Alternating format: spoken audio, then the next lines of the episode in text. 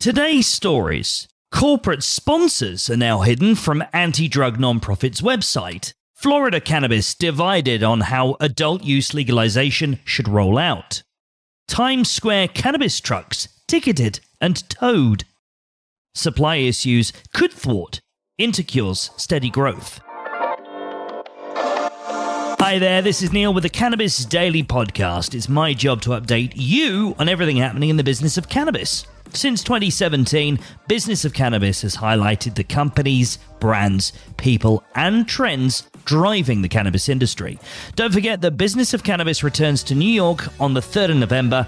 The link to get your tickets and find out who's speaking in the show notes.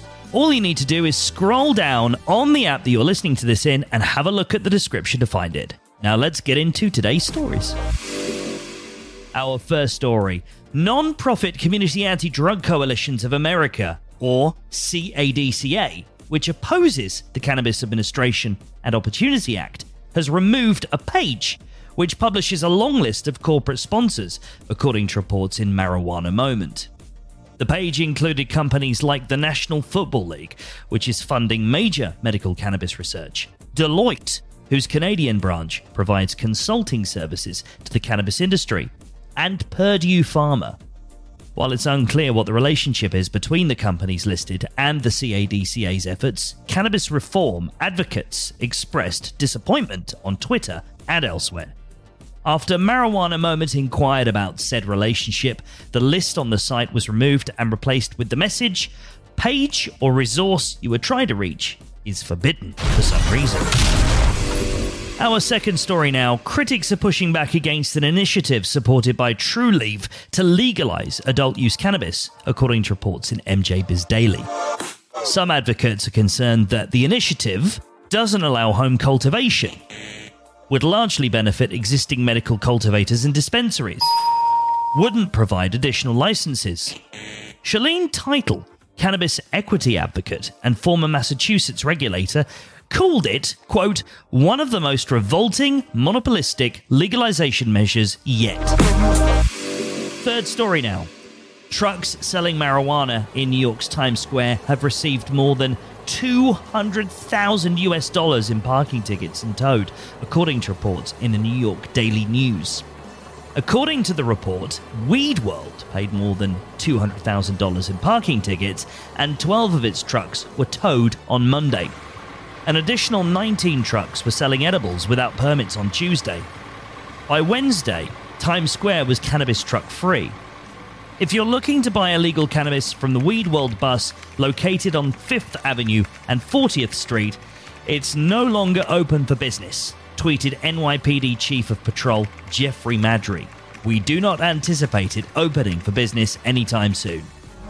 Before we get into our final story now, please do hit follow or subscribe, whichever your favorite podcast app allows you to do. Please do follow. We love you and we love bringing you these stories, but certainly having you following helps us. If you're listening in Apple Podcasts, I'd love it if you give us a review as well. Always feel free to visit us at businessofcannabis.com as well as through our social channels. We're on Twitter, LinkedIn, Facebook, and Insta. That way, you're never going to miss an update from Cannabis Daily. If you have any thoughts around our stories, please do share them with us. Links in the show notes. And now, then, for our final story. Israel's Intercure has seen strong revenue and profit growth through the latter half of 2022 so far, but it warns that looming supply issues could soon slow its progress, according to BusinessCann. Here are the details. Patient numbers have plateaued. Importing cannabis into Israel remains difficult the company's price fell by 4% after reporting its Q2 earnings, which were $2 million short of revenue projections at $37.5 million. Revenues were up by nearly 10% compared to the previous quarter and up 110% for the same quarter in 2021.